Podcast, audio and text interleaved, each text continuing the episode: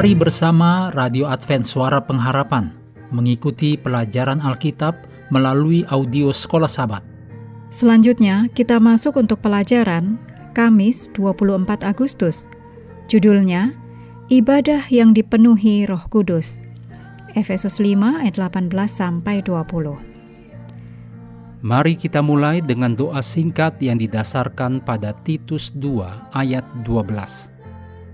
Supaya kita hidup bijaksana, adil, dan beribadah di dalam dunia sekarang ini.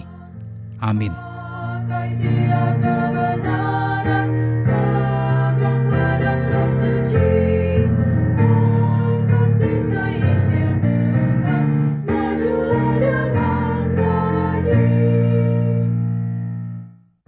Dalam Efesus 5 ayat 18 sampai 20, Paulus membayangkan orang Kristen berkumpul untuk beribadah. Apakah yang dia gambarkan tentang apa yang mereka lakukan dalam peribadatan itu? Dalam argumen terakhirnya di Efesus 5 ayat 1 sampai 20, Paulus mendesak orang percaya untuk berpaling dari penggunaan anggur yang mematikan pikiran dan gantinya mengalami bersama kehadiran dan kuasa roh. Paulus melarang kemabukan. Ini menggunakan kutipan dari Amsal 23 ayat 31 dalam versi bahasa Yunani dari Perjanjian Lama. Ini menunjukkan bahwa Paulus memikirkan perintah larangan terhadap penggunaan alkohol seperti yang terlihat dalam tulisan hikmat. Amsal 20 ayat 1, Amsal 23 ayat 29 sampai 35. Hal-hal jahat yang timbul saat mabuk termasuk kata-kata yang kasar, eksplisit secara seksual, kecerobohan, amoralitas, dan penyembahan berhala. Efesus 5 ayat 3 sampai 14. Ini harus ditukar dengan penyembahan kepada Allah yang penuh pertimbangan dan diilhami roh. Nasihat Paulus untuk dipenuhi dengan roh adalah kunci yang dimodifikasi oleh serangkaian kata kerja dalam Efesus 5 ayat 19 sampai 21 berbicara, bernyanyi dan membuat melodi, mengucap syukur, menyerahkan diri. Paulus di sini menerapkan nasihat untuk secara bersama, penuh dengan roh. Efesus 5 ayat 18.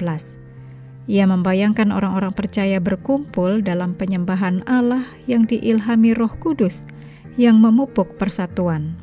Efesus 4 dan yang berlawanan dengan egosentris, perilaku kafir dan penyembahannya. Efesus 5 ayat 1 sampai 18.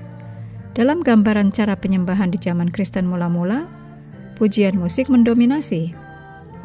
Telah banyak argumentasi bahwa gereja lahir dalam nyanyian, dan pasal ini, seperti juga dalam Kolose 3 ayat 18, merupakan bukti terbaik untuk argumen tersebut. Kisah 16 ayat 25 Yakobus 5 ayat 13. Ada unsur horizontal untuk beribadah, karena dalam bernyanyi, anggota gereja dalam arti berkata-katalah seorang kepada yang lain, Efesus 5 ayat 19. Namun, objek khusus dari pujian musikal adalah Tuhan, yang mana ditunjukkan dalam Efesus 5 ayat 20, mengidentifikasi Tuhan Yesus Kristus. Kolose 3 ayat 16. Ucapan syukur dalam Efesus 5 ayat 20 yang dijelaskan secara paralel dengan pujian musikal Efesus 5 ayat 19 harus dipersembahkan kepada Allah Bapa dalam nama Tuhan kita Yesus Kristus. Dalam frasa lagu-lagu rohani, kata sifat rohani bahasa Yunani pneumatiko menyoroti peran khusus dalam penyembahan karena istilah tersebut menggambarkan lagu-lagu yang diilhami oleh atau dipenuhi dengan Roh Kudus. Gambaran Paulus tentang penyembahan Kristen mula-mula kemudian menggambarkan ketiga anggota ketuhanan sebagai peserta aktif. Renungkan cara-cara bahwa kita dapat menggunakan musik untuk meningkatkan pengalaman ibadah kita. Mengakhiri pelajaran hari ini, mari kembali ke ayat hafalan kita dalam Efesus 5 ayat 15 sampai 17. Karena itu, perhatikanlah dengan seksama bagaimana kamu hidup Janganlah seperti orang bebal, tetapi seperti orang arif, dan pergunakanlah waktu yang ada, karena hari-hari ini adalah jahat. Sebab itu, janganlah kamu bodoh, tetapi usahakanlah supaya kamu mengerti kehendak Tuhan.